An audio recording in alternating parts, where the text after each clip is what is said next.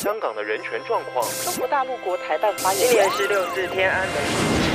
从新闻看见真实的中国，欢迎收听《中国这一刻》。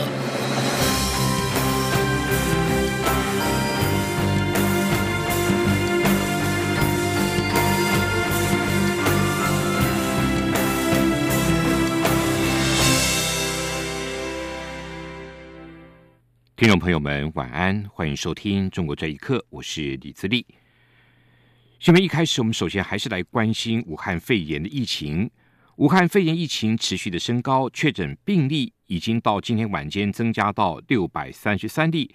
中国各地几乎都传出了确诊或疑似病例，所幸西藏跟青海至今没有沦陷。香港电台引用中国国家。卫健委跟各地卫健委所通报的资料，截至今天晚上八点，中国各省以至于区跟市，只有西藏、青海没有公开的确诊或疑似病例。资料指出，全中国累计确诊病例达到六百三十三例，造成十七人死亡，其中新疆、陕西都有新增首例的确诊病例。另外，香港卫生署今天也表示。两宗高度怀疑新型冠状病毒感染个案已经确诊感染了新型肺炎。为了防范武汉肺炎的蔓延，武汉今天宣布封城之后，临接的武汉的湖北省黄冈市跟鄂州市也都宣布今天封城。武汉自今天上午十点起，全市的公车、地铁和轮渡长途的客运都暂停营运。黄冈市今天晚上十二点起，市区公车、长途客运暂停营运。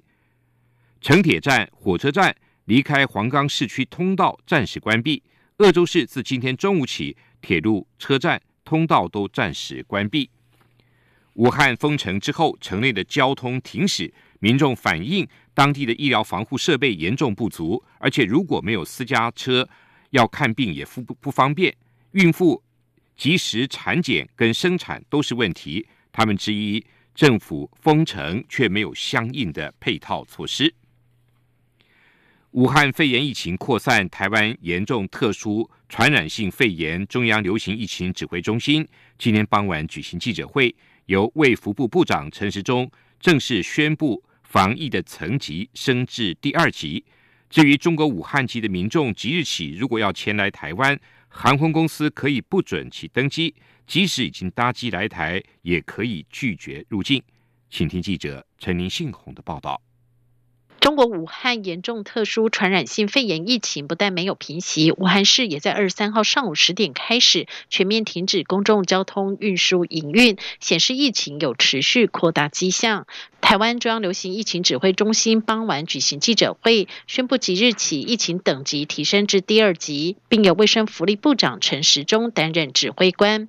陈时中强调，升级并非台湾国内武汉肺炎疫情更为险峻，主要是因为外在的环境压力越来越大。陈时中说：“那加上中国现在有这样的一个武汉肺炎的情况的省份也越来越多。”所以原来我们整体的防疫，在我们三级的时候是针对从武汉好直飞的航班到台湾来，可是我们发觉这样子已经不足以来应付目前的情况，好，所以我们这样的指挥中心升级，最主要是针对中国封城加上疫情扩散所做的一个因应。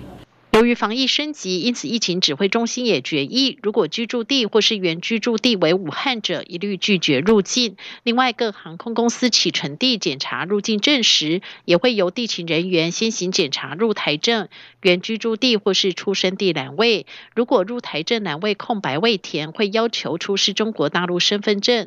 如果居住地为湖北省武汉市，不准登机来台。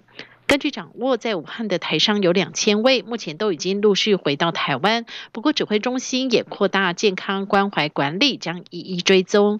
指挥中心也强调，如果有任何隐匿疫情的行为，会处新台币一万到十五万。中央广播电台记者陈林信鸿报道。中国武汉新型冠状病毒肺炎疫情扩散到香港了，澳门、香港、澳门今天都已经确诊各有两例。大陆委员会今天呼吁国人前往港澳旅游，应该提高警觉，做好防护措施。陆委会今天提醒国人，如果在港澳遭遇到急难事件，可以拨打陆委会香港、澳门办事处的紧急联络电话，协助处理。为防范武汉肺炎疫情，交通部证实，中华航空、华信航空今年起到二月底取消飞武汉来回的航班。华航也表示，将协助前往返回武汉的旅客转迁到其他邻近的航点。另外，国泰港龙航空今天也宣布，从明天开始暂停往来香港到武汉的往来航班，直到二月二十九号为止。对于中国外交部发言人耿爽二十二号表示，没有人比中国中央政府更关心台湾同胞健康。我外交部发言人欧江安今天回应表示，中国外交部在武汉肺炎疫情急剧升高且持续向外扩散之际，不但没有和我方据实的分享疫情资讯，还进行了政治操作。中华民国台湾外交部对此深表遗憾，并予以谴责。欧江安也指出。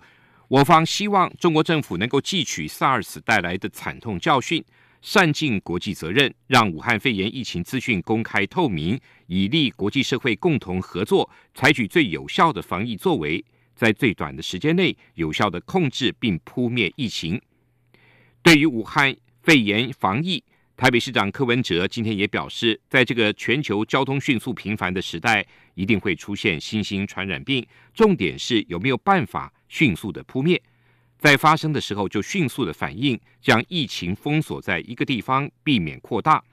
对中国外交部表示，没有人比中国中央政府更关心台湾同胞健康。柯文哲则回应，那就赶快让台湾进入世界卫生组织。记者欧阳梦平的报道。为了避免武汉肺炎病毒持续扩散，武汉已经宣布管制人员进出，形同封城。台北市长柯文哲二十三号上午受访时，被问到这是否能有效控制疫情的扩散。柯文哲表示，武汉病毒潜伏期可长达十二天，即使感染，在过海关时也毫无症状，可能入境后才发病。所以，在这个全球交通迅速频繁的时代，不要幻想不会出现新兴传染病。重点是一旦发现疫情，能否迅速扑灭？柯文哲以过去防治登革热的经验为例，表示病例一个一个出现都不怕，但若同时出现二十个就晚了，因为无法一个个扑灭。像在台北市，如果出现零星个案，原则上可以集中在和平医院，但如果超过和平医院可以应付的范围，就会蔓延到其他医院，越多医院收治，破口也就会越来越多。所以在出现新兴传染病时，唯一方法就是迅速反应，将封。锁在一个地方，避免扩大。对于中国外交部发言人耿爽回应台湾也出现武汉肺炎病例时，表示没有人比中国中央政府更关心台湾同胞的健康。柯文哲说：“那就赶快让台湾进入 WHO。既然这样，那赶快让台湾进入 WHO 就好了。”可是他说，就那个遵守一中原则。那 这个就是，就是说，诶，你要是不听我的话，哦，啊，你的健康我就不管你了。这个健康还是普世价值的，所以用政治的理由去封锁人家，封锁这个 WHO 的 WHA 这件事情，你知道哈，不会让台湾人高兴的。柯文哲并认为，台湾的公共防卫体系还是不错。在上次 SARS 疫情时，台湾的表现也比其他国家好。他对台湾的医疗体系有信心。至于中国大陆，他认为常报喜不报忧，很容易延误疫情，这是最大的问题。中央广播电台记者欧阳梦平在台北采访报道。近一个月来，中共持续强化维稳行动，涉嫌寻衅滋事和诽谤的山西维权人士郝劲松。遭关押一个月之后被正式逮捕。法界人士认为，郝劲松曾介入多起公益维权事件。两年前，实名举报当地易染公司涉嫌污染空气跟水源，而此举埋下了得罪当局的火苗。请听以下报道：郝劲松从月初开始一直被刑事拘留。上周，公安局以涉嫌寻衅滋事和诽谤为由执行羁押。维权律师谢燕义表示。表面上，郝劲松被逮捕与他多次在网络上发表社恐言论有关，但内情仍然厘清。当地公安局严厉拒绝他和律师会见，展现出强硬的态度。谢燕义接受自由亚洲电台访问时表示，两年前郝劲松向环保局实名举报当地印染公司涉嫌污染空气和水源，因此而得罪当权者。他说：“房间也有。”预判呢，就是说他是因为得罪了当地的这个当权者啊，这个触犯了他们的既得利益。啊，就是说他们滥用职权呢，来维护他们的形象，维护他们的政绩，来避免呢所谓他们这个罪恶，包括他们的非法利益被曝光、被揭露。早在二零零四年开始，法律专业出身的郝劲松就已经介入一系列公益维权事件，曾因屡次向政府部门提起诉讼，获得官媒的肯定，甚至曾经对他做专访报道。谢燕义形容郝劲松案是政治事件，存在太多未知数。他说：“比方说关注小渔村呢，啊，关注一些这个国计民生啊，对吧？啊，关关注一些所谓的政治事件呢，那么基层的这些公安和维稳的力量呢，他就可以借题发挥。这个案子就很难预料将来的结果。批捕了以后，郝劲松是不是会呃遭到起诉？”啊，还是呢，他会被无罪释放、取保，呃，这个是非常难以判断的这么一个，呃，这么一个前景。谢延义也指出，更关键的是未来政治形势的发展，糟糕的法治状态，公权部门滥用权力，随着政治形势发展，维稳常态化，甚至不断被强化。过去一个月，中国有大批维权人士和律师被警方带走或失联，只因为。上个月，多名异议人士在福建厦门聚餐。至于郝劲松被逮捕是否也与此有关，仍待后续了解。央广新闻整理报道：加拿大多个支援香港民主的团体共同组织成立了加拿大香港联盟，提出加拿大版的五大诉求，力促加拿大政府正视中共跟港府侵犯人权的行为，遏制中共的渗透。来自美国的。法学教授，目前是中国人权组织执行主任的谭进长也发表演讲，提到香港反送中运动对自由民主、对抗集权专制的意义。他并强调，中国政府的渗透影响已让全世界支持自由民主的人士担惊受怕。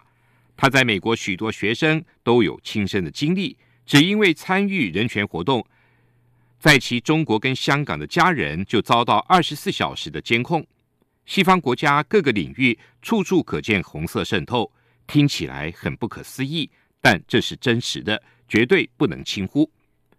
温哥华维吾尔人协会青年领袖沙丽娜表示，目前正值中国华为公司财务长孟晚舟引渡案件的开庭审理，孟晚舟享受司法正义，但维吾尔人跟香港人呢？希望两个被中国欺压的加拿大跟无数维吾尔族跟香港人。也有一样的权利。另外，温哥华智慧主席李美宝则呼吁加拿大各界领袖不要再对北京的暴力压迫保持沉默，甚至同流合污。中国外卖骑手人数大约是数百万人，叫外卖来吃已经成为民众的口头禅。尽管行业普及的速度非常快，但不少人对于送外卖的仍带有职业的歧视。甚至还有办公大楼不准外送员搭电梯。中国外送平台美团报告显示，二零一八年已经有两百七十多万骑手在美团外卖获得收入，比二零一七年增加了近五十万人。至于另外一家外送平台饿了么旗下蜂鸟骑手的注册人数早已经突破三百万人。对自由向往是部分民众加入外卖的主要原因。八零之后，张先生。老家在东北，七年前他到上海打拼时，一开始在餐厅当服务生，但是他看着来取餐的骑手好像蛮自在的，两年多前决定要跳槽送外卖。回首两年多来的外送员生涯，张先生表示说得很轻松，但遇到用餐高峰，身上有时候一挂就是十二单以上。除此以外，别人吃饭时他们在送餐。也曾经是外卖骑手的妻子也表示。为了让别人准时用餐，他常常舍弃电梯不搭，反而拔腿奋力的爬上十层楼高。如果因为餐点不能准时送达，不止不能赚到钱，还会被扣钱。等电梯太浪费时间了。他也提到，有些大楼甚至公告禁止骑手搭电梯，理由很多，包括外卖平台并没有缴纳大楼的电梯使用费。他认为，与其花时间了解大陆的规定，就不如用走的算了。